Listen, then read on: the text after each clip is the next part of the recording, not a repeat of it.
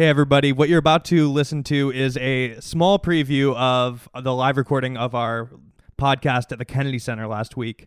It's up on our Patreon right now if you want to listen to the whole thing. Patreon.com/yeahbutstill. But I did want to add something to this as a preface that I didn't do. We didn't mention. We didn't even know about this until later on, but I feel like it drastically affects the way you listen to this episode. As you may know, the Kennedy Center is this massive, prestigious performing arts center, kind of like an opera house in Washington, D.C.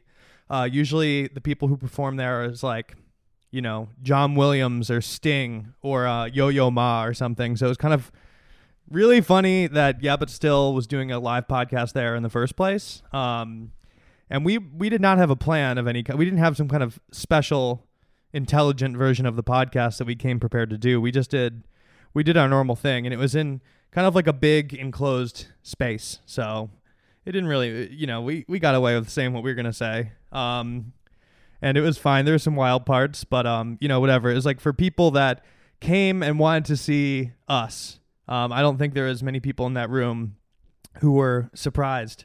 That being said, there were about 10,000 people there, and a lot of old people, you know, just like kind of your mixed bag. A lot of people from the DC donor class that were there to see like Q&As with famous people about joke writing and stuff like that. But I come to find out like long after we got off stage that apparently our performance was being live streamed and like piped into the grand entrance of the Kennedy Center for some reason at a very, very high volume. So essentially everybody that was either coming or going or just hanging out, all 10,000 people were just listening to us. And we had no idea. So for an hour and a half, our voices were just echoing from the halls and nobody knew where it was coming from. So that being said, I'm going to give you a small little preview of what people who came to see us got to see, and also people who did not come to see us and did not want to hear us, what they are forced to hear. So if you want to hear the rest of it, it's on our Patreon, patreon.com/yeahbutstill. But here's a little sample of our live podcast at the Kennedy Center. Did you jack off in the family room? No, I wasn't jerking off in the family room. Me neither. My dad's lazy boy just like reclining. No, I mean I never jacked off in the family room, but I would use the family computer to get a boner. Sure. And then not touch it. Whoa. No, I would when I was like I did this move. I would look at Stacy Keebler JPEGs and get super hard and then just like not touch it because I was afraid to. You just pray. Yeah, and then I would just pray. I would pray for it to go away. Please go away, please. No. I did that move. I would go to the family. I would go to the family computer. Yeah. And I guess like type in like boobs into Yahoo. Right. Yeah. Because I was like 11. Yeah. And I'd be like, oh, you guess who's gonna be remembering that in 3 hours? Yeah. It is fun to have an erection, and you know, just you don't have to touch it. Like, here's the thing. Hey, listen. Come on. Okay, listen. I'm being fucking persecuted for my... You guys don't have to touch your erections, all right? This is also circa, like, middle school. This guy's leaving. He's going to the bathroom. Yeah, yeah. He's going to touch it. This is what JFK wanted when he started this art center. This is his dream, dude. No, like... Actually, he probably did. I mean, I would say, like, the thing about jacking off, right, is, listen, you have your fun, right? Mm-hmm. But then you finish, right? Of course. And you're like, man, I miss having an erection. I know a way... Wait a minute. You can just keep it. Are you telling me the boner's your favorite part? Yeah, that's his favorite part of sex. Oh, my God. Brandon's favorite part of sex is getting hard. Yeah. He gets bummed when it's inserted. He's like, oh, man, now I got to do something. Just keep it going. Yeah, you can just keep it. Just, you know, that's the, you know, sometimes like just, you know, stay at home, pop a Blue Chew. Yeah. Just get rock hard. and then just like no hands. No hands, just like lean back. You know what you do. This is what you do. This is exactly what you do. You buy a Food Saver. Okay. Okay, I'm listening. All right. Mm-hmm. You then vacuum seal your penis. And then it's erect. If it's erect, then that's just fresh forever. Now, yeah, that's a lifelong boner. Wow. Wrapped in plastic. Yeah. Another thing you can do, like, was like, you know, transatlantic flight type deal. No one wants to get caught jacking off in the bathroom in a plane. Of course. It's the number one fear for all professionals.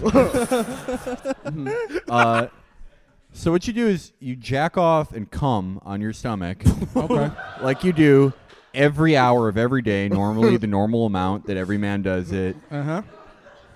But you bag it up, and then just take it on the plane and just throw it on your stomach in the airplane. Bag up the oh, yeah. So it's like you came, but you didn't jerk off. Yeah. I see. Yeah, just take your load with you, and then it's like you came. Yeah. But you do, technically, this makes perfect sense. Wait, like later, like off the flight, so you're saying, just bring cum. Yeah, just bring your own cum from home. Yeah, right. Yeah. Hello, sharks. I have an idea. Well, I've had. Have you guys ever wanted to cum on yourself, but you couldn't jerk off? Well, I've been having this problem. I fly a lot, and I've been having this problem where I can't pack more than 2 ounces of cum on the flight. Well, it's like a therapy dog. Like you can get a waiver.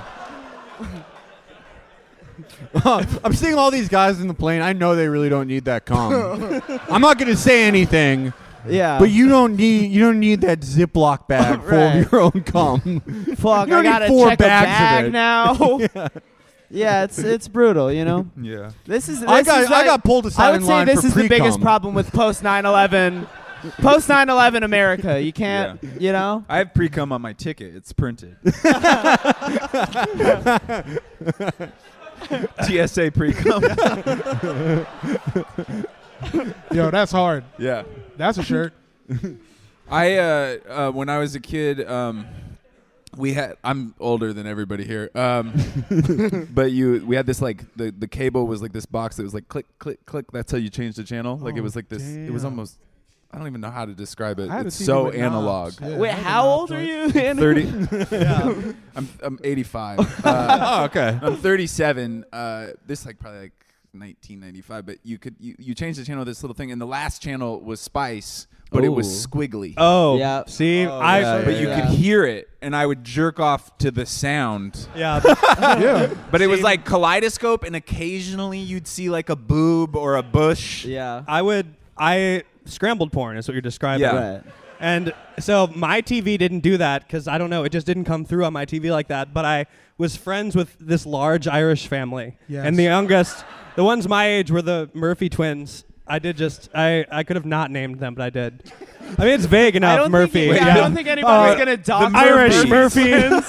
Nobody's going to figure out who the Murphy twins. Yeah, Reddit, let's find these guys. Yeah. Yeah. Let's hold them accountable. Yeah, there's only a few Murphys in Chicago. Yeah. But they would call me on my house phone. My mom would be like, "Hey, the Murphy boys are on the phone." And they would be like, "Jack, it's really good today. Come over." I would like get on my huffy like bike with pegs and like ride for 25 minutes over to their basement, and then we would just sit down there and like maybe see a multicolored boob and just all be fucking torqued. Yeah, just torqued. Right, and you weren't jacking off. Not jacking off. And then we'd like go have their mom make us dinner or something, and then like I don't know. Like we would just think about it later when you jacked off. We weren't even jacking off back then. We were just like we're like seeing scrambled breasts, I guess. See, the problem for me is that now. I can only come if I look through a kaleidoscope.